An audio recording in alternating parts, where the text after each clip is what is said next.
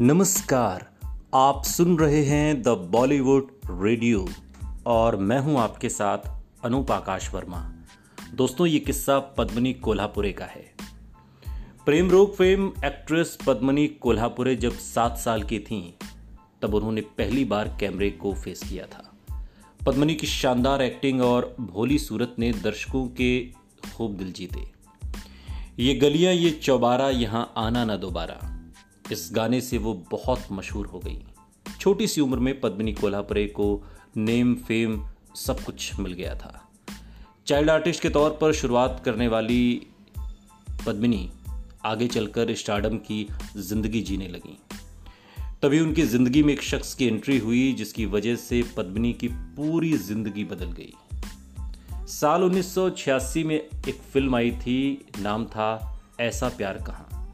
और इस फ़िल्म की शूटिंग के दौरान पद्मिनी कोल्हापुरे का नाम इस फ़िल्म के निर्माता से जुड़ने लगा।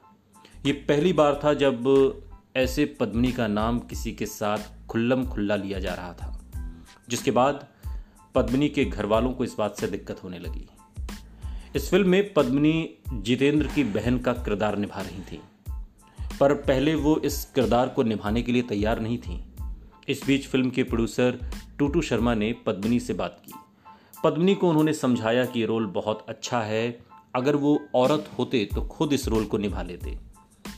टूटू शर्मा की इस बात को सुनकर पद्मनी ज़ोर ज़ोर से हंसने लगी। इसके बाद दोनों की दोस्ती गहरी होती गई। इस बीच पद्मनी और टूटू शर्मा के प्यार के चर्चे होने लगे। जब वो बेटी के प्यार के किस्से पद्मनी कोल्हापुरी के पिता के कानों तक पहुँचे तो वो भड़क गए। वो पद्मिनी से नाराज़ हो गए इतना कि उन्होंने तुरंत इस फ़िल्म लाइन को छोड़ देने की बात कह दी।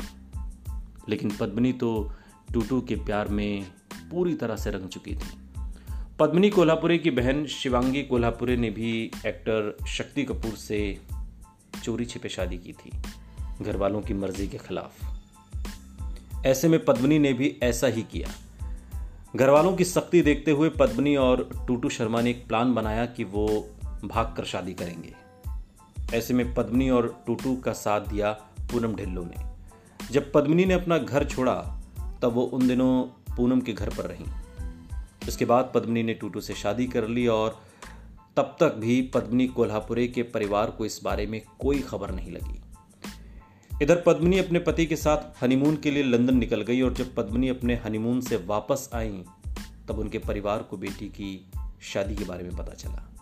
लेकिन तब तक परिवार कुछ भी कहने में असमर्थ था। ऐसे में पद्मनी और टूटू को उन्हें आशीर्वाद देना पड़ा। फाइनली यही होता है। सुनते रहिए। द बॉलीवुड रेडियो सुनता है सारा इंडिया